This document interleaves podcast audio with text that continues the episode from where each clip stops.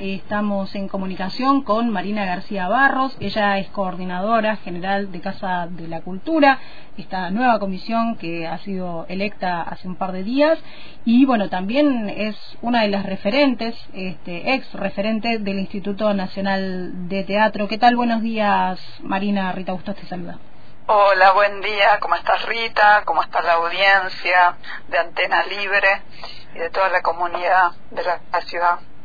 Eh, bien, preocupados en principio este, con eh, todos estos proyectos eh, que hay con el temor de que se hagan realidad, entre los cuales muchos afectan a lo que es el quehacer cultural. Este, ¿qué, qué, visión tenés vos de, esto que está pasando?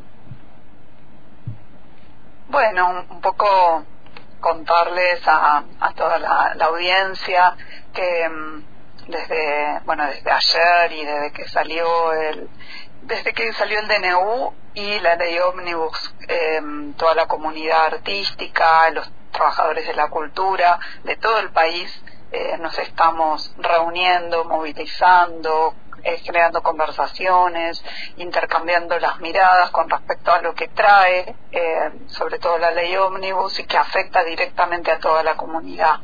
Eh, cultural del país.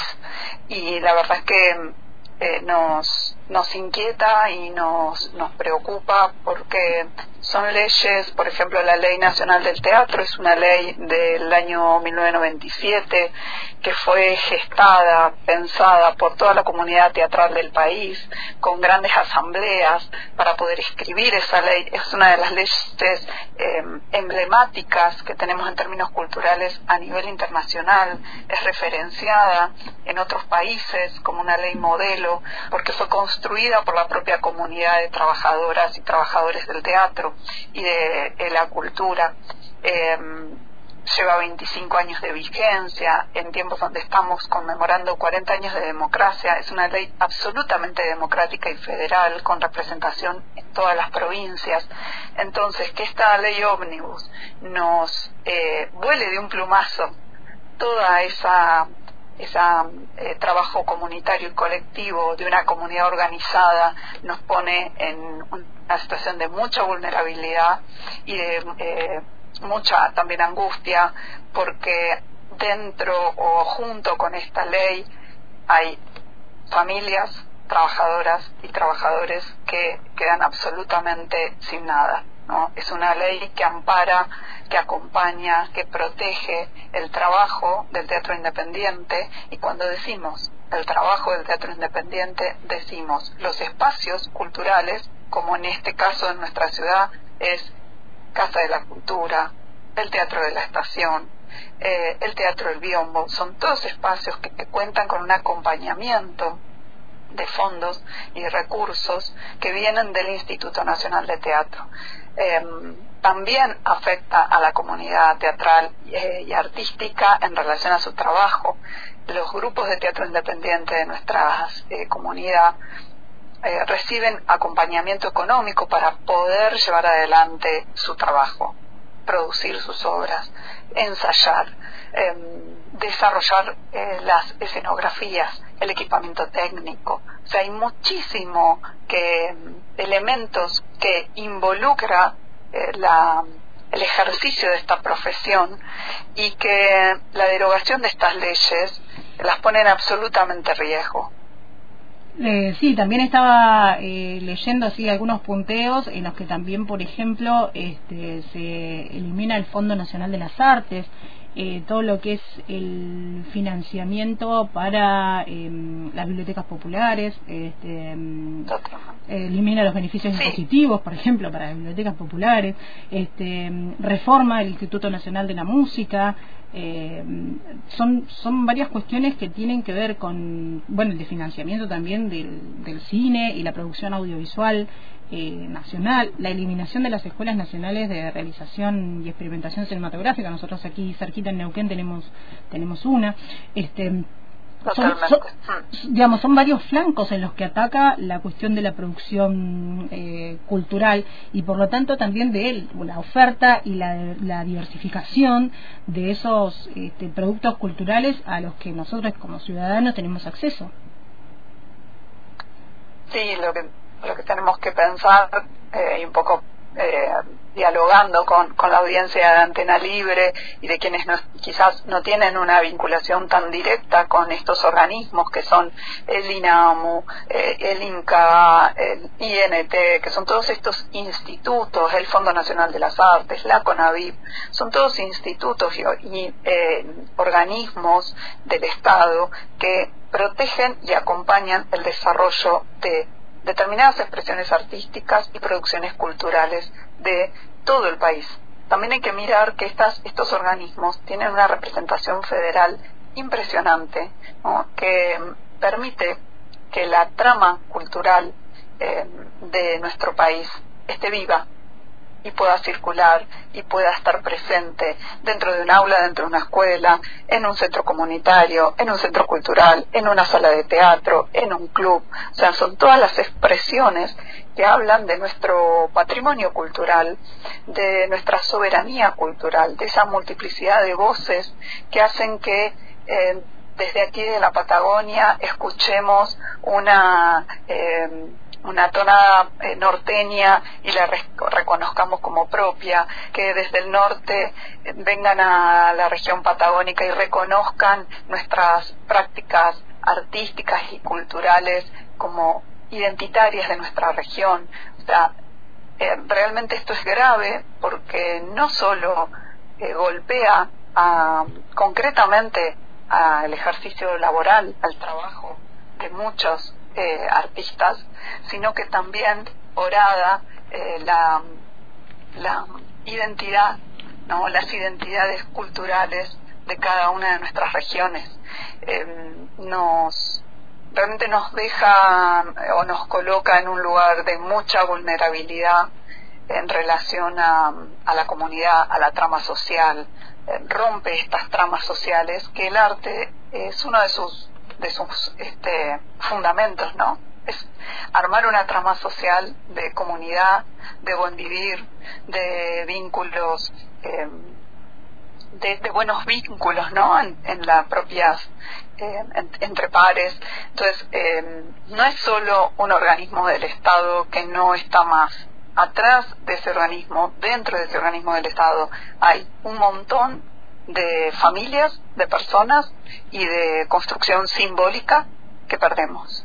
Y creo que eso es lo grave y por lo cual, bueno, todas las salas del país, en diferentes redes, los trabajadores y trabajadoras de la cultura se están manifestando, nos estamos manifestando, estamos explicando qué es lo que trae aparejada eh, estas derogaciones y, y, también instando a la comunidad, eh, a la sociedad a que se involucre, a que conozca qué es lo que implica estas derogaciones y que nos manifestemos, porque, bueno, como pueblo organizado sabemos que es la manera de eh, también pedirle a quienes eh, están hoy como nuestros representantes en la Cámara de Diputados, en la Cámara de Senadores, que eh, tomen nota, que mm, se manifiesten, que defiendan estos estas eh, leyes que nos protegen, ¿no? Como comunidad artística.